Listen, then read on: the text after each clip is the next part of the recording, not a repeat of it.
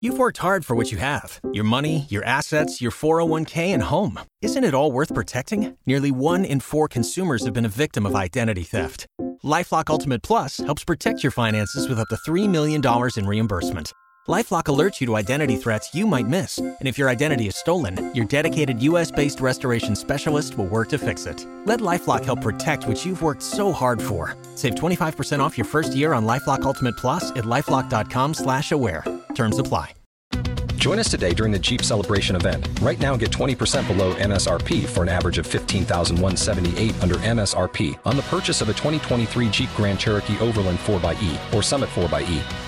Not compatible with lease offers or with any other consumer incentive offers. 15,178 average based on 20% below average MSRP from all 2023 Grand Cherokee Overland 4xE and Summit 4xE models in dealer stock. Residency restrictions apply. Take retail delivery from dealer stock by 4 1. Jeep is a registered trademark.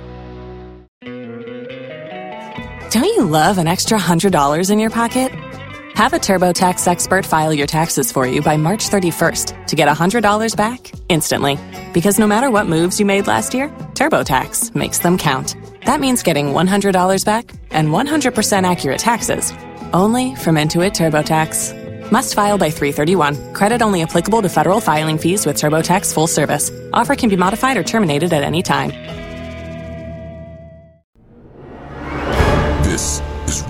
Ghost Stories Online.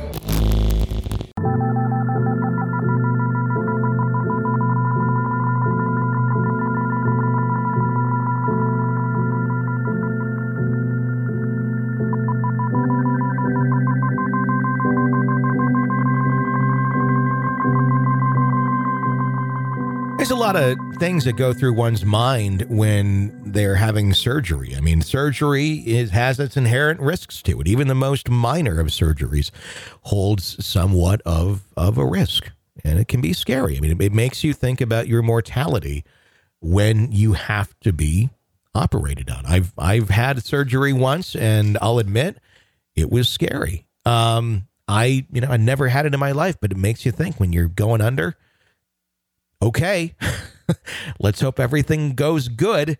Um, but it certainly brings those those things uh, to the top of your mind. Something that doesn't necessarily come to the top of your mind when you're going for surgery is, well, what's going to follow me back after this? You're much more so focused on your health and getting better, but not necessarily is this going to open me up to some sort of unseen or dark force that's trying to ruin my life? Or attached to me. That's that's usually not one of the things on the checklist before surgery that you go through. In our next story, that is precisely what one person goes through. One man has surgery, comes out of it, and afterwards consistently begins to start experience and feel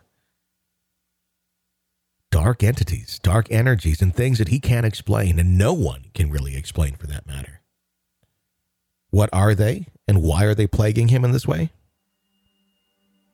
That's the question. Take a listen.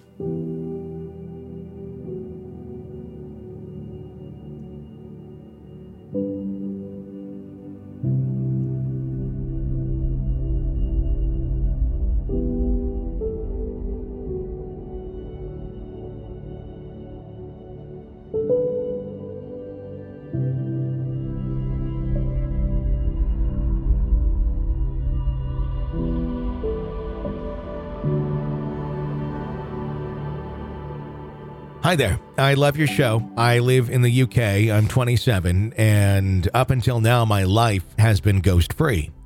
My daughter sees a lot of stuff. She does not open up much to me about it, but when she does, I tend to dismiss it. Therefore, I cannot believe I am resorting to your podcast for advice because up until last year, you'd not have caught me dead listening to a ghost podcast.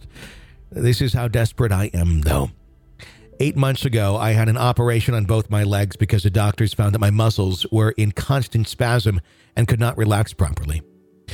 I was gutted because I like to do a bit of boxing and go to the gym, but was told that I had to rest up and use my crutches for at least eight weeks. During that time and being off work, I flew off to the US for three months with my kids and girlfriend. Boston, New York City, Vegas. It was one hell of a trip and one hell of a wedge of cash spent. I've been back around a month and my legs had healed fine. The operation came in two parts, so I was due another operation on them in about the next two weeks. During the buildup, me and my girlfriend split up and she moved out of our three bedroom home we had shared for seven years and into an apartment about five minutes down the road. The kids went with her, except one. She wanted to stay with her daddy, which I was happy about. We spent alternate days with the kids, whom I love, and I cannot see enough of them. They are my world. The morning of my operation arrived. The kids were with their mom, and I was starving from lack of food after being told I was not allowed to eat before the operation. Everything felt fine as I was led down the theater later that afternoon and given the anesthetic to put me to sleep. Ever since then, my life has changed completely. I woke up flat on my back on the hospital ward, staring at the ceiling. It was dark, and everywhere was deadly quiet. I sat the top half of my body up slightly, still feeling drowsy, and saw my legs were bandaged up. The curtains around my bed were closed, except a small gap straight ahead, about five inches wide, allowing me to see across the ward to the opposite bed, which was unoccupied. The quarter lights were on outside the room, and I could make out a shadowy blob of some sort of thing hiding under the bed opposite. I was interrupted by the sound of footsteps from what I thought was a nurse making her way down the corridor. They got louder and louder, then entered the room. I could not see her as the curtains were drawn and she was not visible through the gap. As the footsteps got louder, I could tell she was coming to check on me. Just then, one side of the curtain was ripped open very quickly, and I expected her to walk in, but no one was there. The footsteps had stopped and there was no nurse. I sat further up, feeling confused, and tried to peer further round the now open curtain, but nothing. I faked a cough to make sure I was not just imagining things in hopes that she'd hear it and peer her head round the corner, but no one did. I lay back down, feeling slightly freaked out, and adjusted my head on the pillow to get comfy, and as I did, I caught a glimpse of the bed opposite. It caught my eye as there was that black figure crouching on the bed staring at me. The figure was human shaped, but very skinny looking and had dark, red eyes. I immediately froze in fear and stared at the figure staring at me. Never once moved, and neither did I. I suddenly felt a huge amount of pressure on my legs, as though someone was sitting on them. Turning my attention to my legs, I bolted up in the bed and felt the pressure lift. I was sweating violently. I looked back up at the opposite bed, and the figure was gone. My legs felt like they were on fire. I sat up in the bed for around another 10 minutes before I heard more footsteps, but this time a nurse came in smiling at me as though everything was normal. She gave me a dose of painkillers and insisted I get more sleep. I did not tell her what I had seen. Instead, I just waited for her to leave, then followed her instructions. That morning, I woke up feeling fine. I told myself it must have been because I was still coming around from the anesthetic and was just seeing things in my head. But the kids came to visit me that afternoon with my mum. Millie sat on a chair at the end of the bed looking very pale and being incredibly quiet. However, the other two were fine. Normally, Millie is forever hugging and kissing me and wanting to play, but she sat and stared at her shoes the whole time, then mithered my mum if they could go home because she didn't like it in the room. I asked her what was wrong, but she just shrugged her shoulders and told me she doesn't like hospitals, which is reasonable. Millie spent most of 2008 having treatment for leukemia. So I left it at that and did not ask any more questions. I stayed in the hospital for a further two more nights without any strange things happening, so I was positive the experience I had had the other night was down to the anesthetic causing me to hallucinate. I was glad when they said I could go home. During my first day back, it was hard work. I was not supposed to walk or use my legs much. If I needed to, then I was to use the crutches they had given me. I thought it would be easy, but every single time I got up to do something, my legs would become very, very painful. One of my brothers stayed over that night, and we sat downstairs for most of it and had a few drinks and smokes. I was allowed to drink on the medication I was taking as long as I didn't overdo it. My daughter was in bed upstairs asleep. It was around 10:30 p.m. I got up to go for a cigarette outside with my brother and was standing at the front door. Stairs to my house are slightly to the right of the front door, so you can see the top landing and the top half of the stairs. I turned to make sure the dogs are not about to escape out of the front door when I casually glanced to the top of the stairs and saw a pair of legs dangling from the ceiling at the top, as if someone was hung there. As their body was out of view because the ceiling of the downstairs hallway. The legs were swinging from side to side, and they were child's legs. I could see they had long white socks pulled up to the knee, as though it was a child in a school uniform. Reality kicked in as I realized it was my daughter's legs. She was hanging from the ceiling. I quickly stumbled to the foot of the stairs, panicking, leaving my brother standing outside looking confused. He quickly followed, worried something was wrong, and when I looked to the top of the stairs, there was nothing there. I was sweating badly, and my heart was pounding against my chest. He kept asking me what was wrong, and I could not catch my breath to tell him. So I started to point to the top of the stairs like an insane person and eventually sputtered out my daughter's name. Noticing something was not right, he gave me a funny look and told me he would go and check on her. I made my way to the front door and sat on the doorstep feeling sick and physically shaking. He came back down and told me she was sleeping in bed and asked if I felt okay. All I could do was nod at him. The first three weeks were the worst. I continued to see and hear things around the house. It became worse at night, and I started to wake up around 3 a.m. to loud screeching noises as though someone was scraping their fingernails down a blackboard. As soon as I woke up, the noise would stop, and there were a few times I saw something or someone standing at the edge of my bed. Got up a few times to turn the light on to see there was nothing there, but the room had rapidly increased in temperature, even though it was autumn and winter, and the heat would make me feel faint near enough to pass out. One night I was violently sick after witnessing the figure standing at the ed at the end of my bed again. I saw many things after my operation, and it became a, became a habit at night waking up at 3 a.m. I'm still constantly seeing random figures around my house, and a lot of unexpected guests keep turning up whenever they please. I confided in a female family friend after three weeks of misery and told her everything. She explained about the so called witching hour at 3 a.m. and thinks it's not my medication making me crazy, but that I am being haunted by some sort of presence which appears to have attached itself to me during my operation when I was under anesthetic and vulnerable. She didn't seem to hesitate when telling me this because she said she knew that's what it was and that she could feel it around me. She kept track on my own behavior for two weeks, noticing I was becoming ill and exhausted.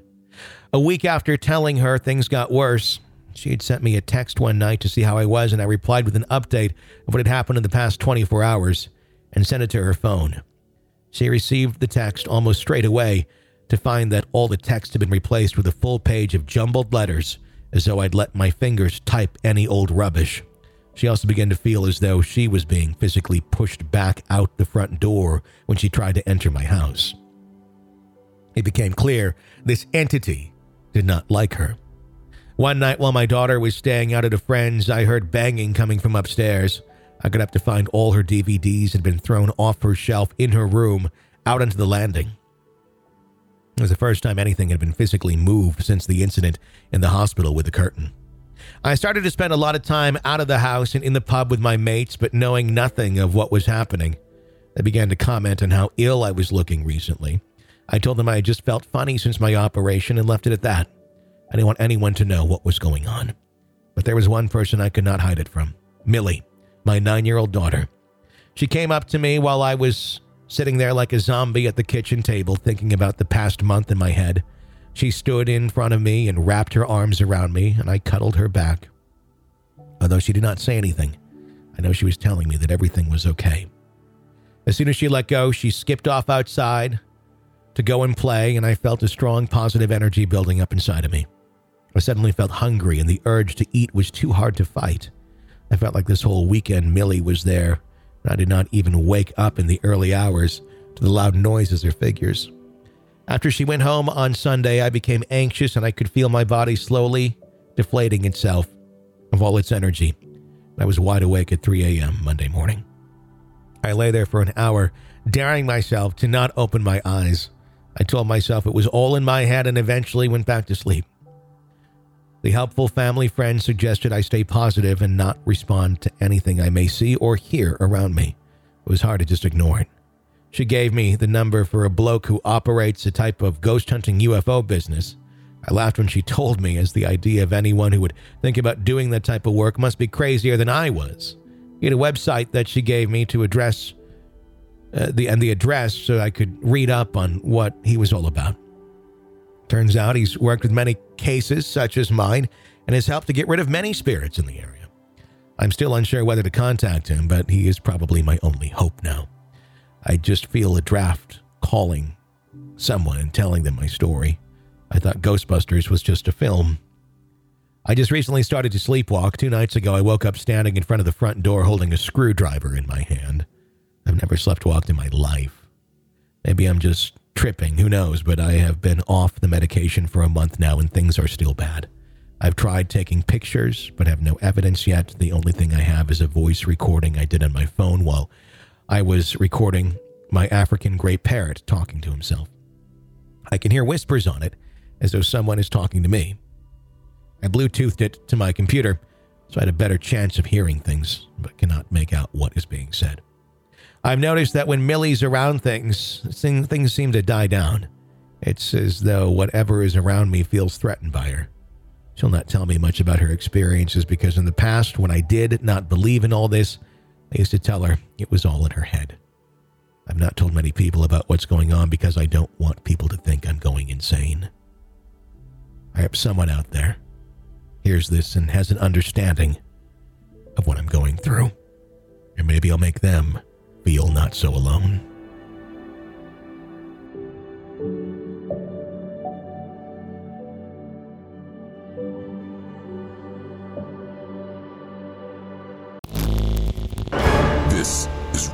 Ghost Stories Online. Want a commercial free experience of the show with access to the world's largest audio archive of ghost stories? Sign up at Apple Podcast right now and try it for three days free.